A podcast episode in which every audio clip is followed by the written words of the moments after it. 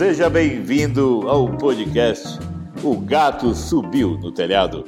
Um podcast que tem muita opinião.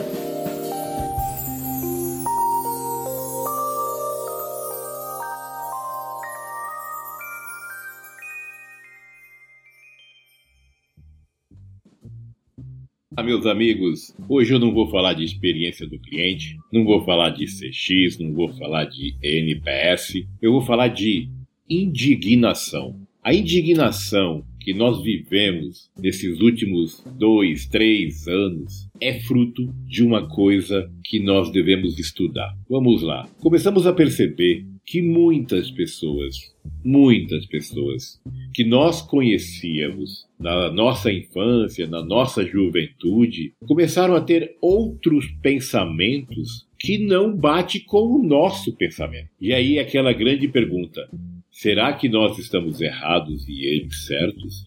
Será que nós estamos perdendo os amigos, amigos de infância, amigos de 20, 30 anos por causa de política? Será que nós perdemos a noção do que é realmente a empatia entre as pessoas? Será que faz sentido tudo isso que nós estamos vivendo nas redes sociais? A pergunta é: será que faz sentido as redes sociais? Será que faz sentido a gente ficar com o smartphone na mão e de minuto em minuto ficar atualizando o Facebook, ficar atualizando o Instagram, o LinkedIn, o WhatsApp e não sei o que. Olha o volume de informações falsas que nós recebemos. Olha um monte de amigos nossos que vêm com tratamentos espetaculares, que não leem as reportagens, que exportam é, conteúdo passam conteúdo sem ler, só lendo o título, e muitos deles com vídeos de dois, três anos atrás. O que, que está acontecendo realmente com as pessoas? Cadê o Deus? Cadê a religião? Cadê a fé dessas pessoas? Cadê a esperança que nós perdemos? Aonde está aquele Brasil que nós sempre sonhamos? É inacreditável o que acontece. Tem gente que é a favor do presidente e outras que são contra o presidente. O que, cê, o que vocês têm que entender é que vocês elegeram esse cara. E este cara tem que permanecer. Erro nosso, erro de quem votou. Então, assim, não estou defendendo Bolsonaro, não estou defendendo Lula.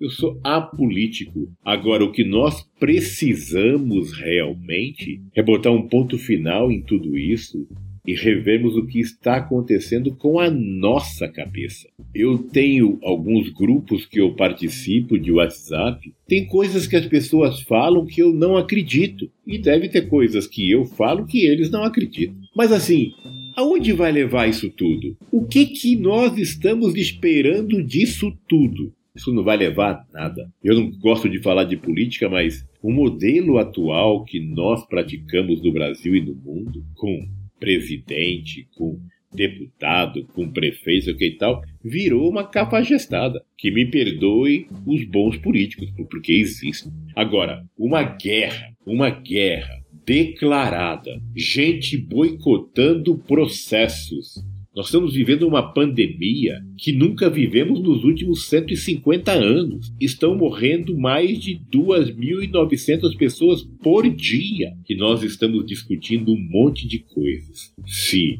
vai prender o cara, se não vai, se vai fazer, se vai comprar vacina tal. Gente, nós precisamos realmente ter um plano. Nós precisamos sair disso. E eu acredito, acredito que as pessoas de bem desse país, as pessoas com mais capacidade intelectual de perceber o embrólio que nós estamos vivendo, nós temos que tomar alguma atitude. Nós temos que tomar alguma atitude. E não é invadir congresso, não é fazer passeata. Não, nós precisamos ter um protocolo médico no primeiro momento. E quem faz isso? Os médicos. Nós precisamos nos unirmos para comprarmos as vacinas.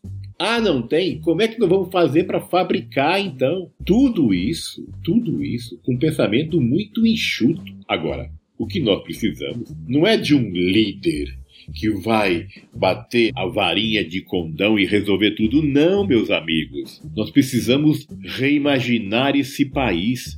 Nós precisamos, com certeza, tomar nossas decisões pelos nossos filhos, pela nossa cidade, pela nossa comunidade, pela nossa empresa. E agora, não podemos ficar apenas no discurso. Precisamos agir, precisamos reimaginar esse país porque tem muita coisa acontecendo. Vai ser mais de 300 mil mortes até final desse mês de março de 2021. E essas pessoas que não morreram estão saindo com sequelas. As crianças que nasceram nos últimos 12 meses, elas não conseguem ver o sorriso dos pais porque eles estão de máscaras.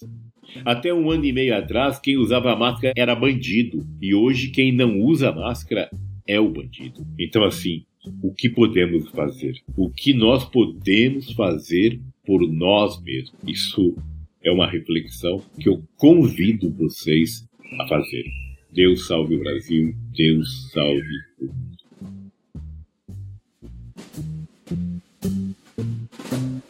Se você ouviu até o final, é porque você gostou.